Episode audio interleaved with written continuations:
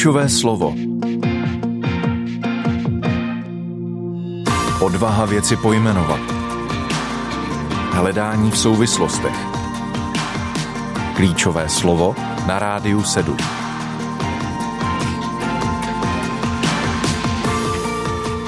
Dobré ráno, vítejte u poslechu pořadu Klíčové slovo.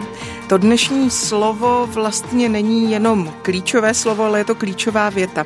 Na druhou stranu si myslím, že je skutečně klíčová a že kdybychom se dnes dobrali k odpovědi na otázku, která stojí v záhlaví klíčového slova, tak bychom se nejspíš stali milionáři nebo multimilionáři. Jen se trošku bojím, že tu otázku nenajdeme, ale možná se k ní alespoň trošku přiblížíme. Totiž klíčové slovo má dnes v záhlaví otázku, jak dosáhnout spokojeného manželství. Lucie Endlicherová bude tuhle otázku pokládat Broňovi a Janě Matulíkovým, mým dnešním milým hostům. Vítejte, dobré ráno. Dobré ráno. Dobré ráno, děkujeme za pozvání. Broňa a Jana se věnují léta manželským párům. Broňa je kazatel, Jana je vězeňská kaplanka. Tak si myslím, že se budeme moci té otázce, jak dosáhnout spokojeného manželství, věnovat opravdu z mnoha stran, ale říkala jsem si, že to testnu hned na úvod. Jano, jsi spokojená v manželství? Já se směju, ano, jsem, jsem, ale první, co mě napadlo jako s tímhle a ano, jsem s tím velmi spokojená, jsem, ano. Dá to práci být spokojený v manželství? Asi ano, jenomže my máme trošku výhodu v tom, že jsme se poměrně šťastně našli jako povahy, které si vzájemně sedí. Mm-hmm. Takže pro nás to možná je méně pracné, než pro někoho, kdo se musí opravdu složitě zžívat. Pro ně jsi spokojený? No tady není jiná odpověď, než že musím, že jo, samozřejmě. Ale ta spokojenost se asi mění v čase, že jo. To znamená, že, že tak, jak jsme už spolu 37 let, tak je to po každé ještě trošku jiné s tou spokojeností, bych řekl. Roste to v tom čase, nebo se to proměňuje? Že to jsou dvě různé věci, že jo? Já si myslím, že, že, že spíš život je v sinusoidě, že to mm-hmm. je normálnější tady, když si jako troufnu mluvit jako kazatel, tak ani duchovní život není furt nahoru. Na, naopak mám spíš pocit, že, že je to nahoru dolů a díky bohu za dar pokání a tak. Takže já nejsem v tomhle takový optimista, že bych si myslel, že se nastartuje a už je, jedeš jenom do kopce a ještě rychle do kopce. Jani, ty jsi řekla, že jste se vzácně našli jako povahy, které si sedí.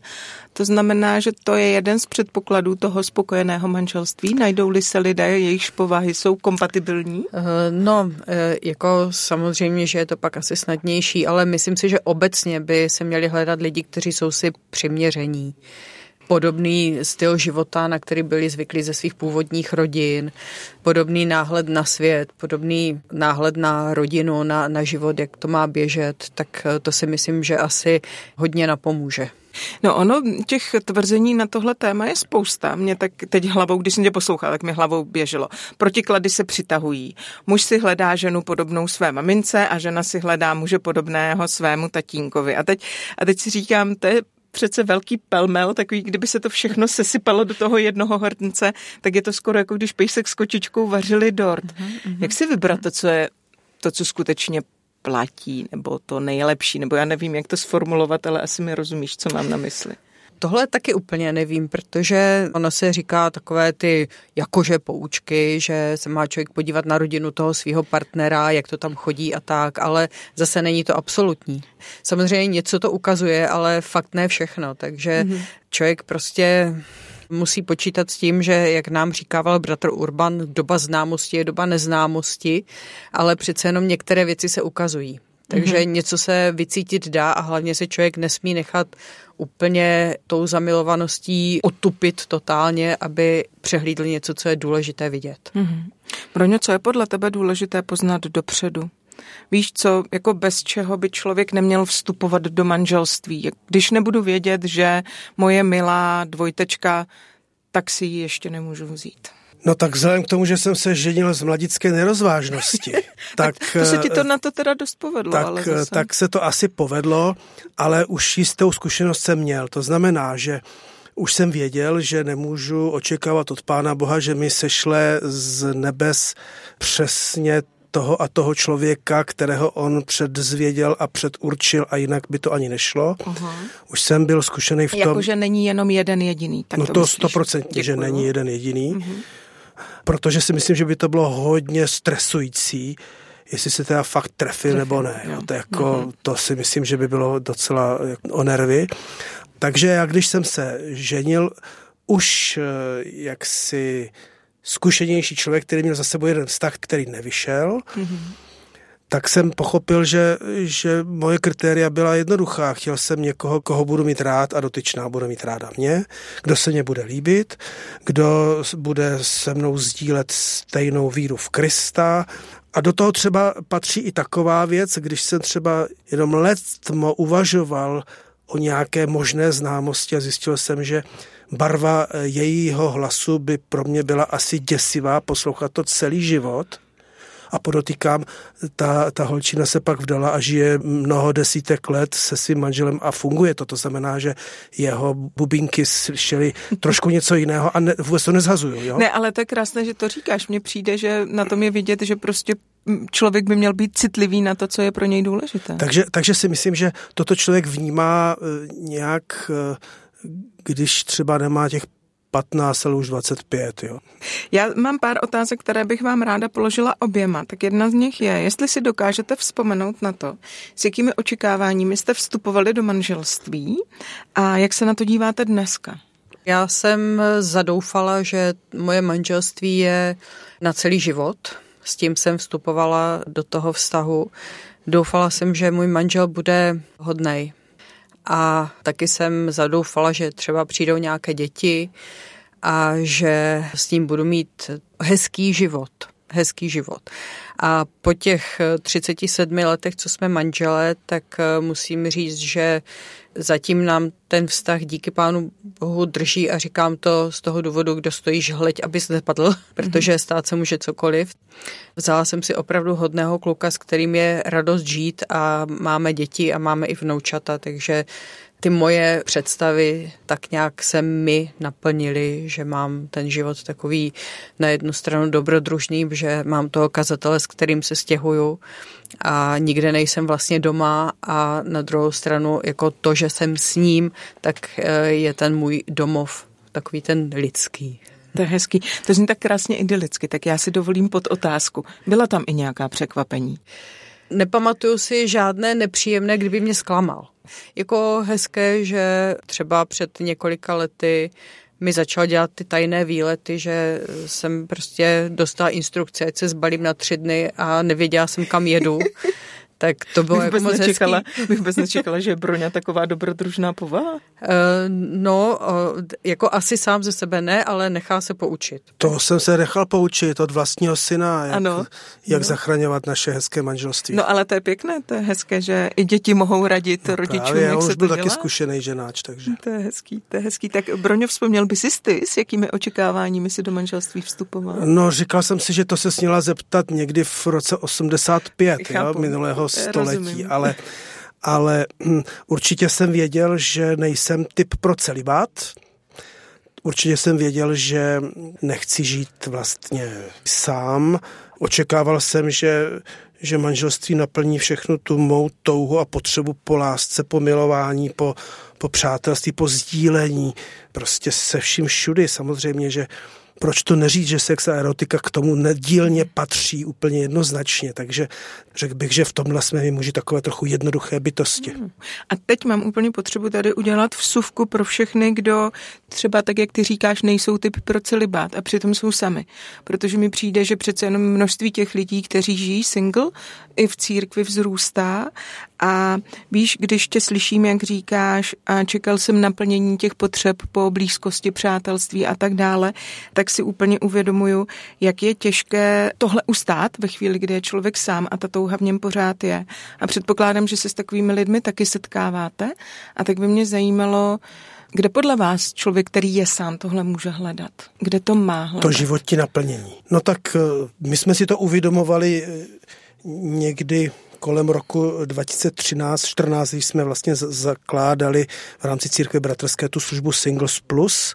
To pro nás bylo hodně důležité, protože nás k tomu i přiměli někteří naši hmm. přátelé, kteří žili sami a ať už se trápili, že nikoho nemají, anebo zvolili tenhle styl života, jo? ale přece potřebovali nějaké společenství, takže do toho jsme trošku nahlédli.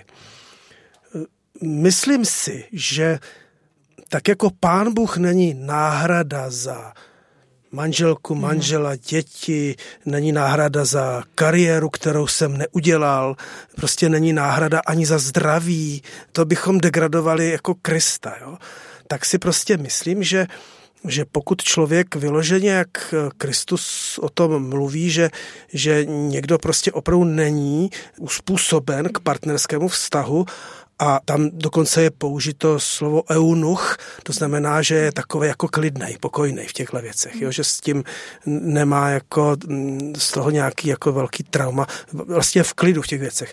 Takže pokud člověk jako v klidu není, tak si myslím, že že určitě lze naplnit svůj život plnohodnotně asi taky nějakou péčí o, o nějaké lidi nebo nějakými projekty, které, které souvisí se vztahy, ať už humanitárními nebo sociálními nebo jakýmikoliv podobnými. Jo? Ale myslet si, že všechno to je jako náhrada, která zalepí tuto díru, je Řekni nesmysl. To.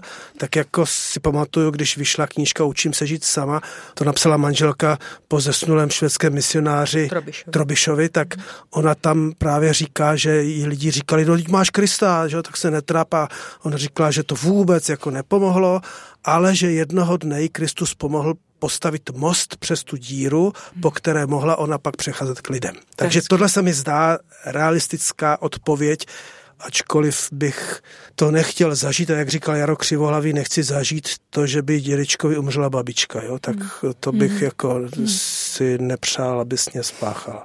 Doplnila by si ani ještě něco k tomu, co by No já jsem nad tím přemýšlela vlastně v souvislosti s celibátem jako takovým, hmm. protože i ti lidi, kteří dřív žili v tom celibátu, byli třeba v těch klášterech nebo něco, tak měli vlastně obecenství, že jo, vlastně nějakých lidí, ale tu dneska komunitu. tohle tady není. Hmm.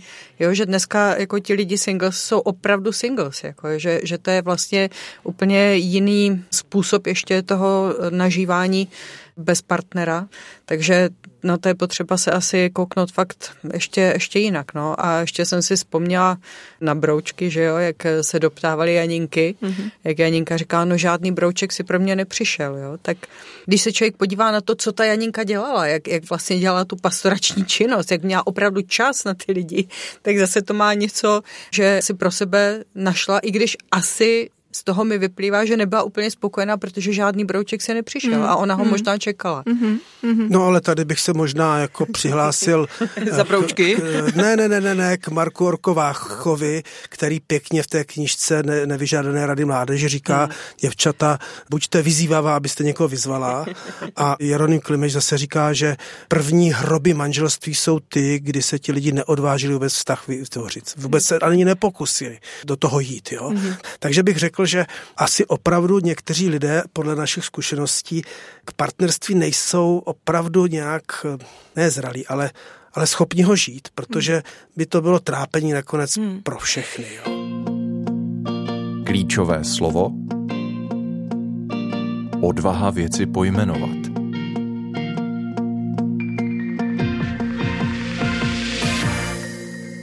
Posloucháte klíčové slovo dnes v záhlaví s otázkou, jak na spokojené manželství. Hosty Lucie Endlicherové jsou Broňa a Jana Matulíkovi. My jsme tady dokonce stihli před písničkou promluvit i k lidem, co žijí single. Ale kdybychom se měli vrátit k manželství, já vím, že se nemá zobecňovat a že se dneska říká, jak ty obecné poučky nefungují a bla, bla, bla. A na druhou stranu stejně všichni hledáme ty návody a chceme ty věci jedna až deset, ty seznamy, abychom se nějak ujistili, jestli tudy cesta nevede nebo vede. Tak by mě zajímalo, jestli byste dokázali dát dohromady uh, nějaký seznam toho, co je podle vás pro dobré manželství nezbytné. A pak by mě zajímalo i to, co je možná zbytné, bez čeho se to manželství obejde, ale přitom se někdy říká, tohle strašně potřebujete a pak se jako ve výsledku ukáže, že to zase tak, že to zase tak potřeba není. Ale možná začněme teda u těch nezbytných věcí. Podle mě je úplně jako hodně nezbytné, aby lidi se chtěli spolu domluvit, aby prostě mluvili o věcech, aby eh, nenechávali věci zahnít nebo prostě eh, neřešené, protože to je vždycky základ něčeho, co pak může vyrůst něco opravdu jako nepěkného, takže komunikace jednoznačně. To, co určitě bych zmínil, že lidé se musí spolu naučit žít, tedy se zžít. Jo? Mm-hmm. Sledujeme to u partnerů, kteří se vezmou mladí, nebo mm. tím, ne hůř, ale tím tížej starší, starší, že to zžití je podle našich zkušeností možné a někomu to dá víc práce, někomu méně. Takže určitě počítat s tím, že, že ty dva světy se prostě musí nějakým způsobem jako zžít. Janička říkala domluvit. Řekl bych, že, že na začátku, pokud ti lidé jsou mladí a, a fakt se mají rádi a milují, tak, tak mají dobrou výchozí pozici tady k těmto dvěma hmm. záležitostem.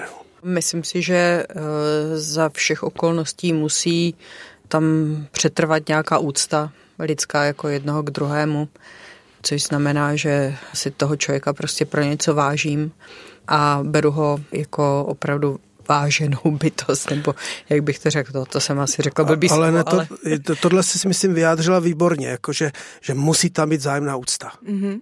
Jakmile se zlomí eh, jako pouto úcty z různých důvodů, někdy žel teda těch brutálních, když někdo někoho napadne nebo, nebo prostě se zachová ne neodpustitelným způsobem, ale pro někoho možná až tak. Jo?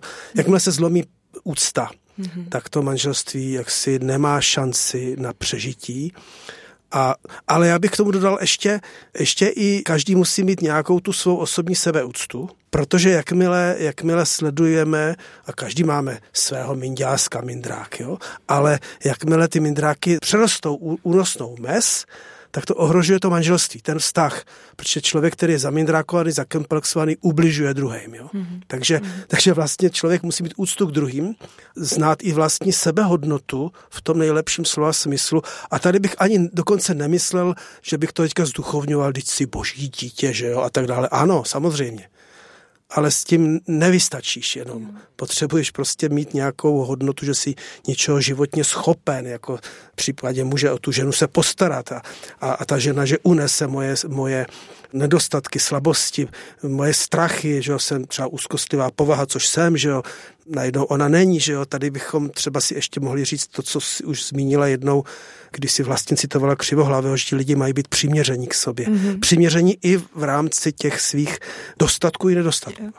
Zaznělo tam to, že ti lidé se potřebují spolu zžít mě by zajímalo, nakolik to znamená prolnutí těch dvou světů, protože tam opravdu zaznělo dvou světů. A teď mě zajímá, když teda je jedno kolečko jeden svět a druhé kolečko druhý svět, tak eh, jestli potom jako ta kolečka jsou úplně jako totožná, anebo se někde prolínají a zbytek je dál si žiju ten svůj svět, jakože pořád mám nárok na to, abych měl svůj svět a někde se to protíná, nebo jak to teda vlastně v tom manželství je. No já si myslím, že ono je dobře, aby každý tam měl jako kus toho svého světa přece jenom, protože pokud budou dva světy jako úplně totožné, stejné, tak co si dáme, jako jo. Mm. Tam už bychom e, neměli vlastně žádné téma, kterým bychom se mohli vzájemně obohatit. Takže si myslím, že zbližovat v tom smyslu, že opravdu přinášíme do toho vztahu každý něco svého a to, co je v tom dobré, tak eh, to podržíme a zbytek eh, se nám třeba tak úplně nehodí, tak eh, ho přestaneme akceptovat mm-hmm. v tom vztahu. No ale to co, to, co vlastně muže a ženy k sobě přitahuje, tak je právě ta rozdílnost. Mm-hmm. Takže nakonec eh, běda, kdyby se ta rozdílnost měla smazat. Jo? Mm. Jak, jakmile by ti lidé se chtěli zžít tak, že už nejsou já a ty a jsme už jenom my, tak vlastně padá důvod toho manželství, mm-hmm. tvrdo řečeno. Mm-hmm. Jo? Mm-hmm. Protože to zajímavé, to jiskřivé, to, to obohacující je ta rozdílnost. zase odběhnu do ekumény, díky bohu za ekuménu, že jsou církve tak rozličné, že lidé mají tak rozličné vztahy i zkušenosti s Pánem Bohem a že to prostě vlastně nesmí být jako pouze jeden styl, jeden způsob. To bychom v tomto případě Pána Boha i církev nějak úplně umenšovali a, a v tom manželství je to, to tež. Takže vlastně se pořád chceme radovat z toho, že jsme každý jiný a v té odlišnosti, rozdílnosti se dá překvapivě žít. Jo? A, a já s chutí vždycky říkám, že pána Boha a ženu nepochopím. Jo? A přece se s nimi dá žít. Jo? S oběma. S oběma. To znamená neží, co neží, větší, co větší neží s hospodinem, protože ho chápu, a ani s manželkou, protože ji chápu. Já to říkám schválně trošku jako chápu. odlehčeně, chápu. ale prostě představa, že, že už mám jako v malíku Krista pána nebo svou ženu, tak ačkoliv nejsou totožní, jo, ale jenom to schválně takhle jako ne, napínám. Jo, jo, slyším to. Jak mám pro ně ještě otázku na tebe. Ty jsi mluvil o té vzájemné úctě, která je důležitá. A já jsem si vzpomněla, jak apoštol Pavel vyzývá efeské nebo v listu efeským muže, aby eh, milovali svou ženu jako sebe a žena, aby měla před mužem úctu.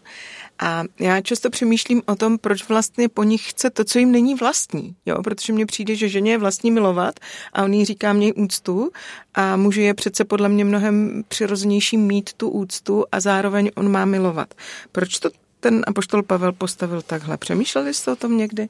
Doufám, že mě nebude nikdo poslouchat teďka, co řeknu, jo? že, že bych se s Pavlem trošku jako hádal, nebo by mě zajímalo, co tím slovem phobos myslel protože to je vlastně strach. To je v tom ekumenickém, ta úcta je takový, je takové hezky řečeno, jo. Takže, takže já teda rozhodně netoužím, aby se mě žena bála, ale snad, eh, když, to, když bych to teda převedl do toho vztahu k Pánu Bohu, tak ten respekt před, před hospodinem je rozhodně na místě a chápu, že jakmile se přestanu v tomto bát Pána Boha, tak už si dělám, co chci a, a nebo dělám, že není, nebo...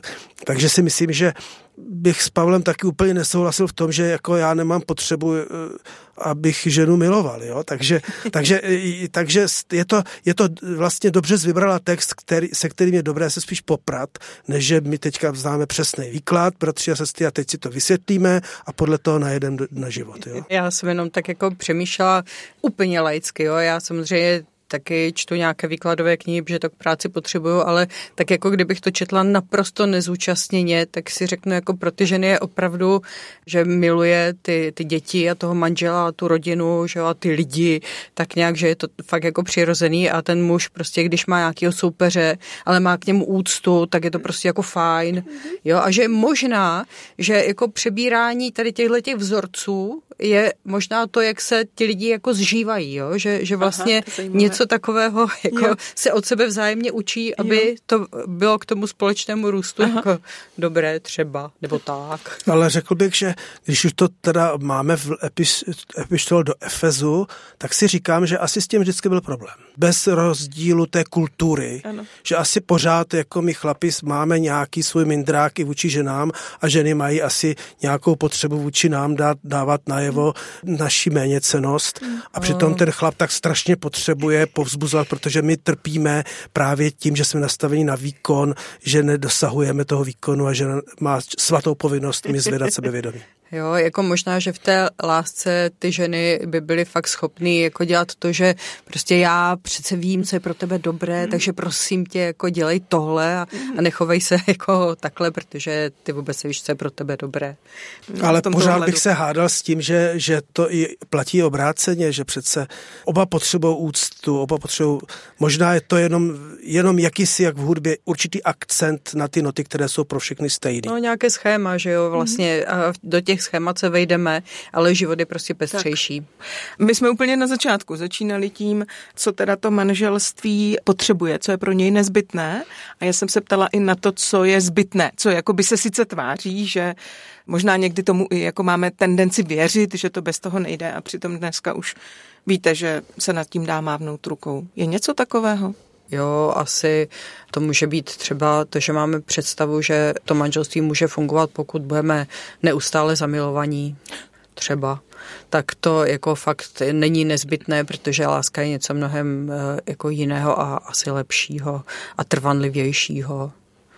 A, no. První, co mě napadlo, je, že přece jenom jsme prožili manželství i za doby komunistické totality, docela jako hnusné, a i za teda té naší demokracie, ale rozhodně zakoušíme jinou dobu, co se týká ekonomického zajištění.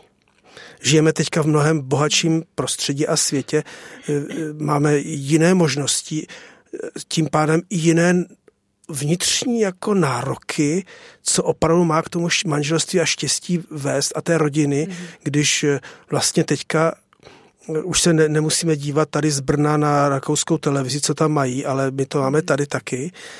A zdá se mi, že když jsme žili vnuceně mnohem skromnějc, že to vůbec to manželství nepoškozovalo.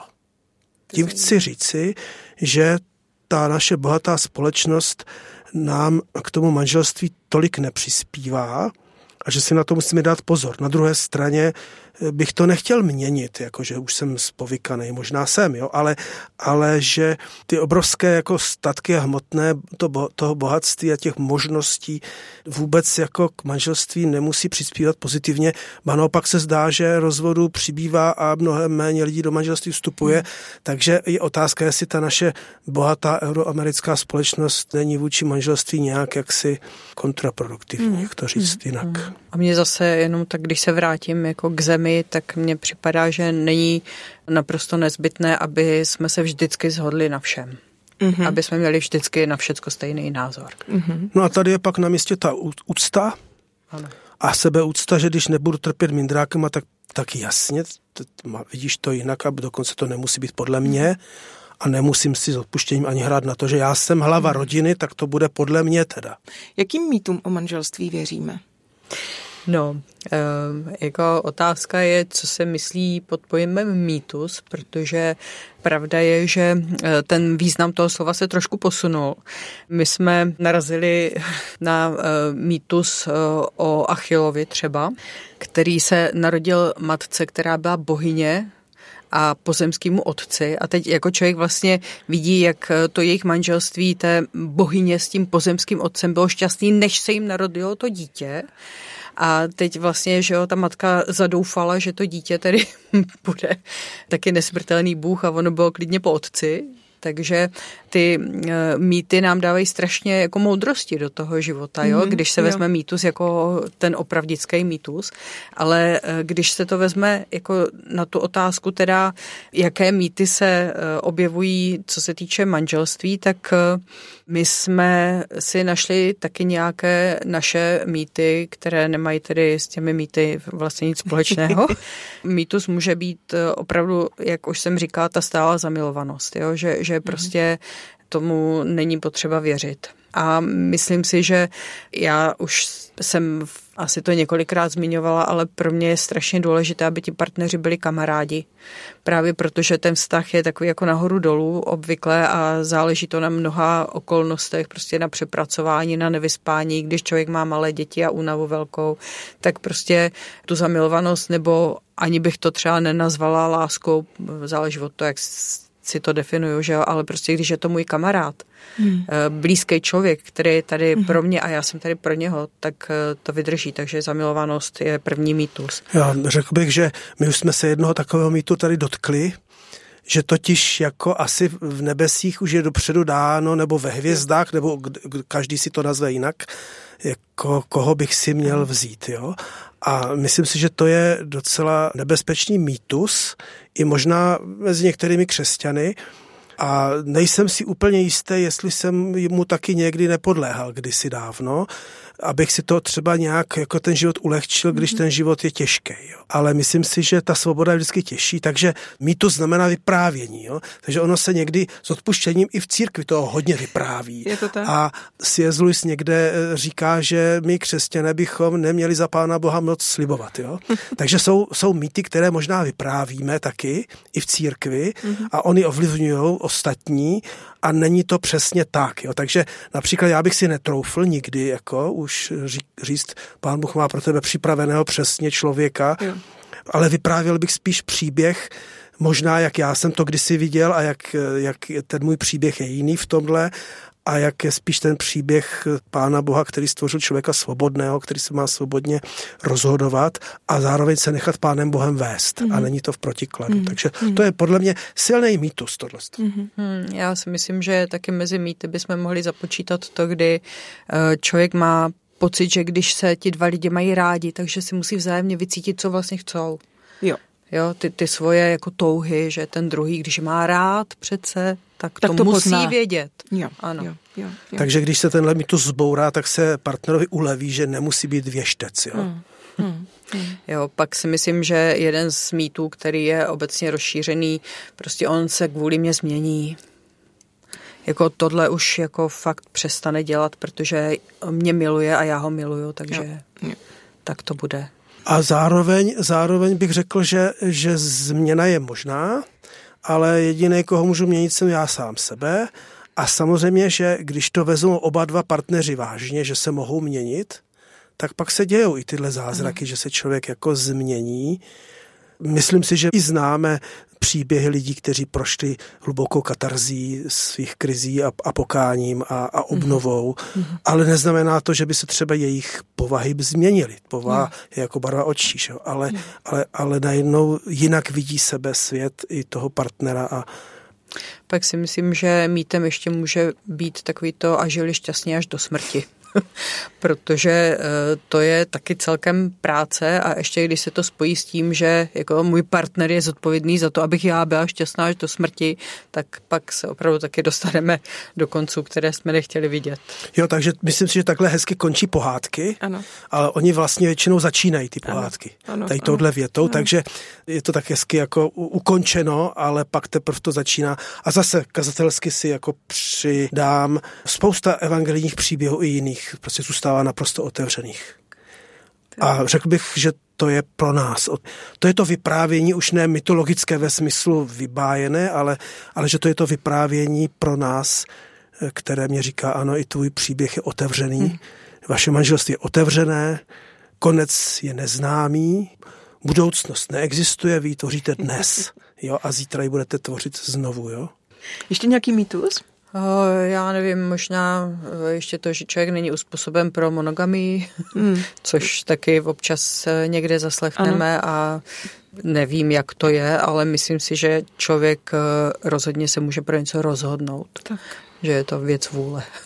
Mě ještě napadla totiž jedna věc, protože my už jsme to zmínili, ale vlastně bych to ráda do těch mýtů zařadila, totiž takové to, že ten druhý naplní všechna má očekávání a všechny mé potřeby. Tu díru ve mně. My jsme se vlastně takhle sami učili, i pak druhé učíme, že úkolem eh, partnerů v manželství je naplňovat každou jeho, její potřebu aspoň z části. Tak. Představa mm-hmm. ideálního manželství, že dokonale naplní všechny potřeby No tak já jsem rád, že manželka může si jít na kafičko s děvčaty a popovídat si, jak si se mnou nikdy nepopovídá. Že? To nejsem schopen jak si nebo uspokojit. uspokojit no. a, takže a, a to je jenom takový vtip, že jo? Ale, ale jako vážně, jo? Že, mm. že když se ti partneři snaží alespoň z části a když si řeknou, co potřebují, co očekávají, mm. tak pak, pak mm. je to velká naděje. Mm. Klíčové slovo Hledání v souvislostech. Posloucháte klíčové slovo. Dnes se věnujeme tomu, co je dobré, potřebné, důležité pro spokojené manželství. My jsme to trošku, no ty jsi to, Broňo, trošku nakousl před písničkou, když jsi mluvil o tom, jak jste zažili manželství před eh, revolucí a po revoluci a jak hm, ta finanční zajištěnost nebo možná i jako to bohatství ten dostatek, ve kterém žijeme, tak eh, něco s tím manželstvím dělá, ale nemusí to nutně znamenat, že mm, v rámci toho, co bylo předtím, to manželství bylo nešťastné. A mně úplně u toho došlo, že je na místě ptát se, jestli se nějak proměňuje pohled na manželství. Jestli jako to, jak ta společnost funguje, žije, existuje, tak znamená, že dneska vidíme manželství jinak, než jak se na něj dívala ta společnost třeba v těch 80. letech. A vzhledem k tomu, že tehdy i teď jste v manželství, tak by mě zajímalo, jestli to dokážete nějak porovnat. Řekl bych, že eh, tím, že žijeme v církvi a církev má vždycky oproti jak to říct, sekulární společnosti jisté spoždění.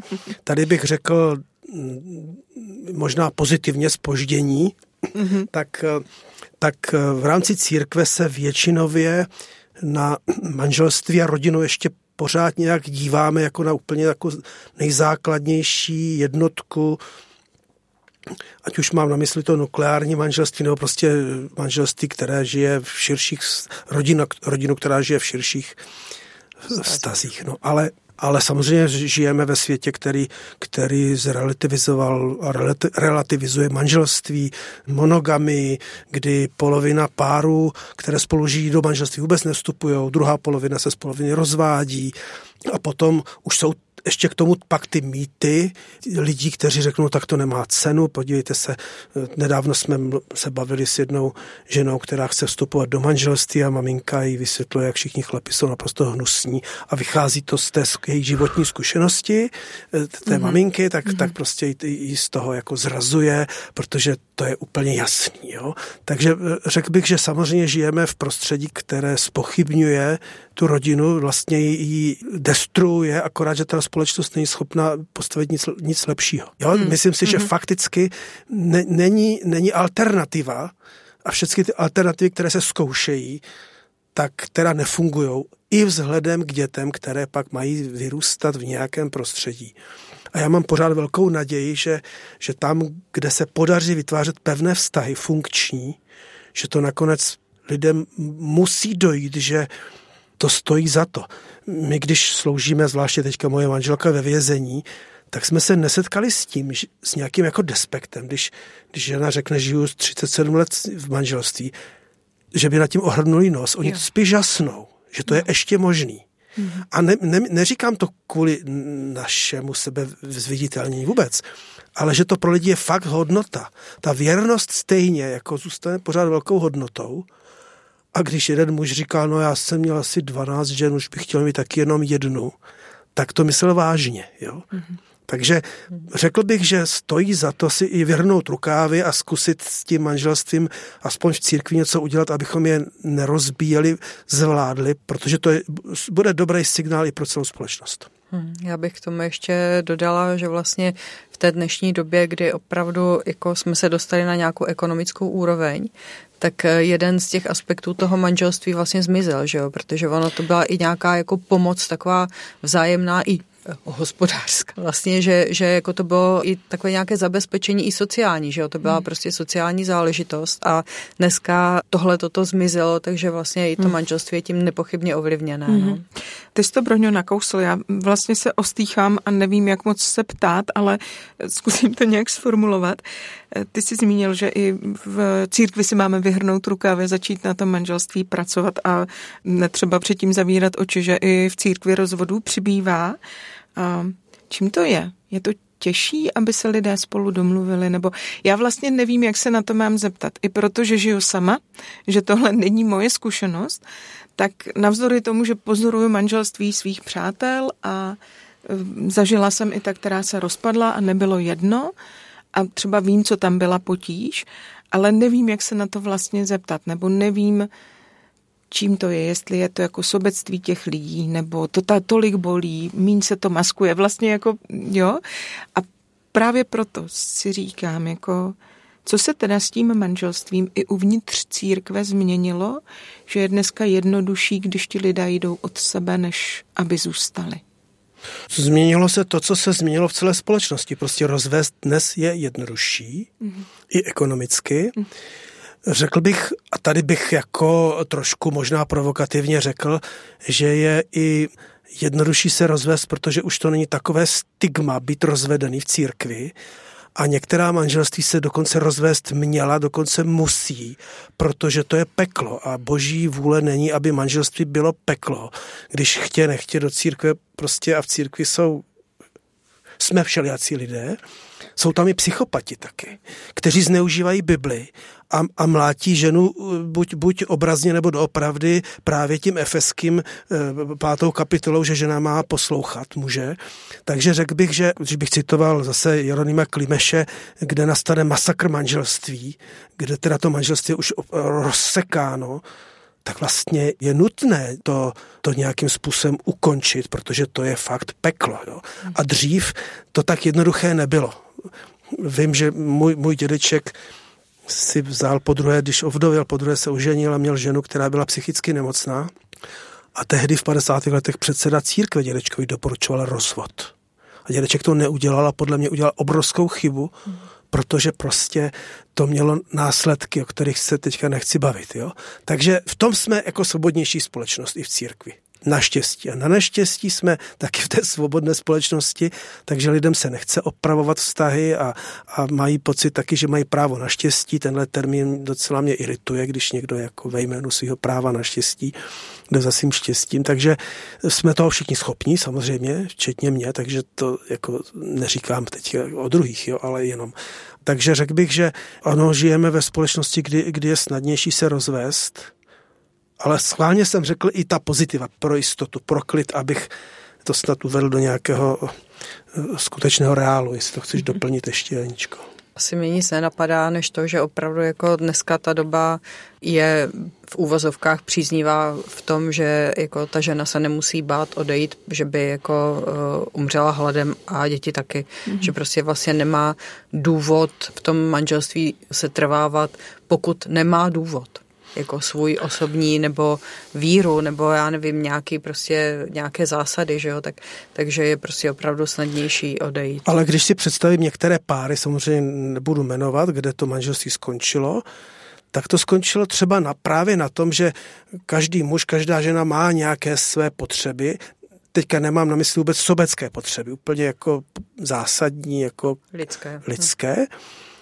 A když eh, jedna z těch zásadních potřeb není, není naplňována, tak například, jak jsme se učili ty zkratky u se zanesta osta popodu po vypovice, že jo, tak to můžu když tak pak povykládat. Prosím jo? tě to povykládej, to já jsem tady teď úplně v šoku. No, ano, tak eh, to, to za chvilku se k tomu Dobře, vrátím. Tak, to pamatovat. tak, tak jsem chtěl jenom, jenom říci, že jakmile některá z těchto ve zkratkách popsaných potřeb je, je nenaplněná, tak ten člověk jaksi tak strádá, že, že snadno se stane, že ten muž potřebuje, aby, aby mu žena například opravdu to sebevědomí a úctu dávala a když mu ji nedává, a najednou já bych měl kolegyni, která by říkala, a pane Bronislav, vy jste úžasný, jak vám to jde. A já řeknu, jo, to já znám, od manželka mi to říká furt, tak tam nic nehrozí. Mm-hmm. Ale jakmile mě to manželka nebude pořád říkat, tak já, já zbystřím, protože tohle potřebuju. A není to, není to jenom sobectví nebo něco. Jo, najednou se dostávám na tenký let, jakmile, když teda manželka to moje ego nepozvedává, jo. Mm-hmm. A teď ty zkratky teda, prosím tě. No to učíme při případě na manželství tak, podle... Dobrý, Janí, řekni to, prosím tě, nebo... Tak jo? ano. Brně, ano, ti, Brně ti bude předříkávat. Manželka to zná líp než já. Tak výborně, tak Janí. Základní tak, potřeby muže jsou. Ano. UU, čili uvařeno, uklizeno, takže ten příjemný domov, že jo, aby, aby prostě ten člověk jako se vracel domů, protože tam rád. Aha. Seza. Sex, kdy se mu zachce, čímž chci říct, jako když není důvod, tak se neodpírat. U, u Seza nesta nezatěžovat starostmi. To je obzvlášť pro mě jako důležité. Eh, nezatěžovat starostmi znamená konkretizovat svoje přání, čili v obecné formě neříkat něco by se mělo udělat s tímhle nebo s tímhle, no. ale říct prosím tě, jako potřebuji, aby se udělal konkrétně tohle. Mm-hmm. Příklad, když manželka mi před 14 dny dala, eh, jasně sdělala, že je potřeba koupit vysavač, tak jsme ho koupili do dvou hodin, jo? jo. Protože to byl srozumitelný jaksi ano. požadavek ale že by se jako mělo něco s tím luxování, nebo jako jak jo, jo. to Kdyby asi... přišla a řekla, um, asi bude potřeba někdy. Někdy, tak by se nestalo do teďka nic. Jo? Rozumím. Mhm. No. U, u Sezanesta osta a to je to úplně To je ten obdiv stále, čili jako ta opravdu mhm. úcta. Mm-hmm. Což Křivolavý říkal, 32krát říkat Tondo, ty seš chlap a 32krát za den říkat ženě, ty seš úžasná, nádherná, šikovná, krásná. Jo? Mm-hmm. Sice se tomu všichni tady smějeme, ale to je, je v tom moudrost, svatá prostě. pravda. Jako, Amen. No. Já s tím úplně souhlasím jo. a vůbec ani s tínem se nesměju. Ne, ne, ne, jako mm-hmm. mně se líbí, že se u toho smějeme, protože mm-hmm. ten smích je vlastně potvrzení toho. Jako, ono to vlastně je přikývnutí k tomu, že je to no, hluboká ano, pravda. Ano. Takže mm-hmm. to je, a potřeby žen popo. Posedět, popovídat, to je ten čas k té komunikaci, protože ženy tím, kdy mluví, tak si uspořádávají myšlenky a nepotřebují, aby jim to manžel vysvětlovat, protože oni jako ví, o čem to je. Oni se potřebují jenom sdílet. Jasně, takže manželka mi potřebuje něco sdělovat a už ví dopředu, co má říct za kouzelnou větu. Broňo, nic mi nevysvětluj. Jo, to mhm. znamená, že já jsem pochopil, že je inteligentnější, schopnější, že vlastně si s tím vyradí, jenom to potřebuje sdělit, mm-hmm. aby se to srovnalo u ní. Jo? A, mm-hmm. a já jsem osvobozen od úkolu to vyřešit. Mm-hmm. To, je, mhm. to je velmi jako... To je možná důležité pro toho no, muže, že? No rozhodně. vědomí, že, že to jako s tím nemusí nic dělat. Není to stranický úkol, tak, soudruzi. Tak, dobře. Aha, Takže aha. první popo, dupo. Ano. Eh, to je takový ten, eh, to eh, duševní porozumění, které říká jako jo, on mi rozumí, jako jsme na té jedné vlně. Jo. A to bych myslela, že je poměrně taky důležité, že je to takový ten stav, kdy on neříká, co zase blbne, jako jo, co, co jí zase je, jo. Jo, takový to jako pochopení, jo. takové to naladění vlastně na tu stejnou vlnu. Jo, takže vě, většinou, když dám sám sebe za příklad, že jo, tak rozumím tomu, že, že ráno musím manželku exhumovat kávou a nemluvit na ní a když budu mluvit, takže neodpovídá ne, protože mi nechápe, ale je v jiném světě ještě. No, no nechápe, já... jako já uh, slyším slova, uh, vím, co ta slova znamenají, ale dohromady mi to nedává smysl ještě. Popo, dupo, vipo. To je s tím eh, souvisí. No, uh, vypo s tím tak trošku souvisí, to je právě to ty, vycítit ty potřeby. Jo. Jo. To je pro mě ten asi jako nejmíň, nejmíň pochopitelná potřeba, kterou ty ženy teda romanticky mají mm-hmm. a ona se nejmíň naplňuje. Jo. ale ale vě, většinově, protože to je ze statistiky toho uh, pana psychiatra Kratochvíla, tak ženy tohle potom touží. Mm, aby ti muži mm. vycítili ty potřeby a tady my muži jsme docela v ohrožení, že se netrefíme nebo že budeme... Ale myslím si, že by jako dost stačilo, když se jde na procházku a žena se u něčeho zastaví a upřímně na to kouká, aby si to zapamatoval. Mm. Tak tohle jako si myslím, že je dostatečný. Mm. Nebo nějaká zkušenost, že jo? Jo, tady jsem, tady jsem obstál velmi dobře, velmi protože dobře. jsme šli kolem výkladu před, před čtvrtě rokem a pak, když jsem zoufale přemýšlel, co jí koupit jako k Vánocům, tak jsem mi ten výklad jako vybavil. No tak to, gratuluju, a, to je super. A, jako... a, a mně se ulevilo dvakrát, protože jsem měl vyřešený problém, že jo. Mm-hmm. A já jsem měla fakt radost, fakt radost. Takže popo, dupo, vipo, vice. Vyjadřovat lásku celým životem. Přestože 8 hodin spí a 8 hodin je v práci a, a 8 hodin dělá něco ještě jiného, tak já jsem jednička. A to prostě potřebuju vědět. No a vyjadřovat lásku celým životem, slovy, pohledem, pozornost má. Dotekem. Prostě, jako buduje se to, že jo, prostě když nebudeme budovat ten vztah, tak nám to spadne na hlavu stejně jako barák, když jako nebudeme dělat opravy.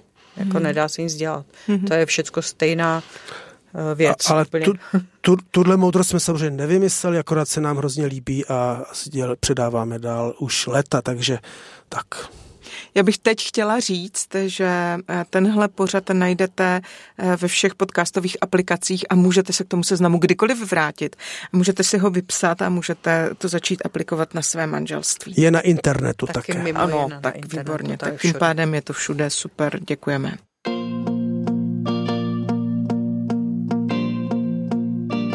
Záznam pořadu Klíčové slovo hledejte na všech podcastových platformách. My tady celou dobu mluvíme o tom, jak dosáhnout spokojeného manželství. Já jsem se vlastně vůbec neptala, proč je manželství důležité, jestli je důležité. Tak eh, jsem si tu důležitou otázku nechala nakonec. No, asi, že člověku není dobře, když je sám a když uh, asi, no já myslím, že to jako patří do, do toho uh, božího stvořitelského plánu, aby jsme nevymřeli jako lidi. Tak, eh, no, tak eh, mimo jiné. Eh, vzpomínám si na moc krásnou přípravu na manželství jedněch lidí, kteří nejsou křesťané, ale požádali o to církev, nás konkrétně. Ale než, než oni kývli na to, že teda budou absolvovat, když chtějí po církvi manželství, také přípravu na manželství, protože to je holt je v každé církvi nějakým způsobem dáno, tak jsme se bavili o tom, proč teda se chtějí brát. Jo? A když už spolu nějakou dobu žijou a tak dále. My jsme se vůbec nad tím nepohoršovali, nebyli křesťané, naopak my jsme to vnitřně velmi i vnějšně hodnotili, že chtějí vstoupit do závazného vztahu. Jo? A teďka hledali slova, jsou to moudří vzdělaní lidé a já jsem říkal, no vy asi chcete prožít přechodový rituál, že jo? Protože oni se předtím zmínili, že by rádi, aby to byly babičky a, a rodiče a přátelé a tak vlastně tohle nám nějak seplo, že chtějí uzavřít nějakou životní kapitolu a zcela zjevně začít úplně novou. A oni říkali, no to je přesně ono, jo? To, tohle vlastně neznáme, my to cítíme, jo? jo. A pro nás to byli nejmotivovanější eh, snoubenci, kteří, které to tak strašně všecko zajímalo. Už.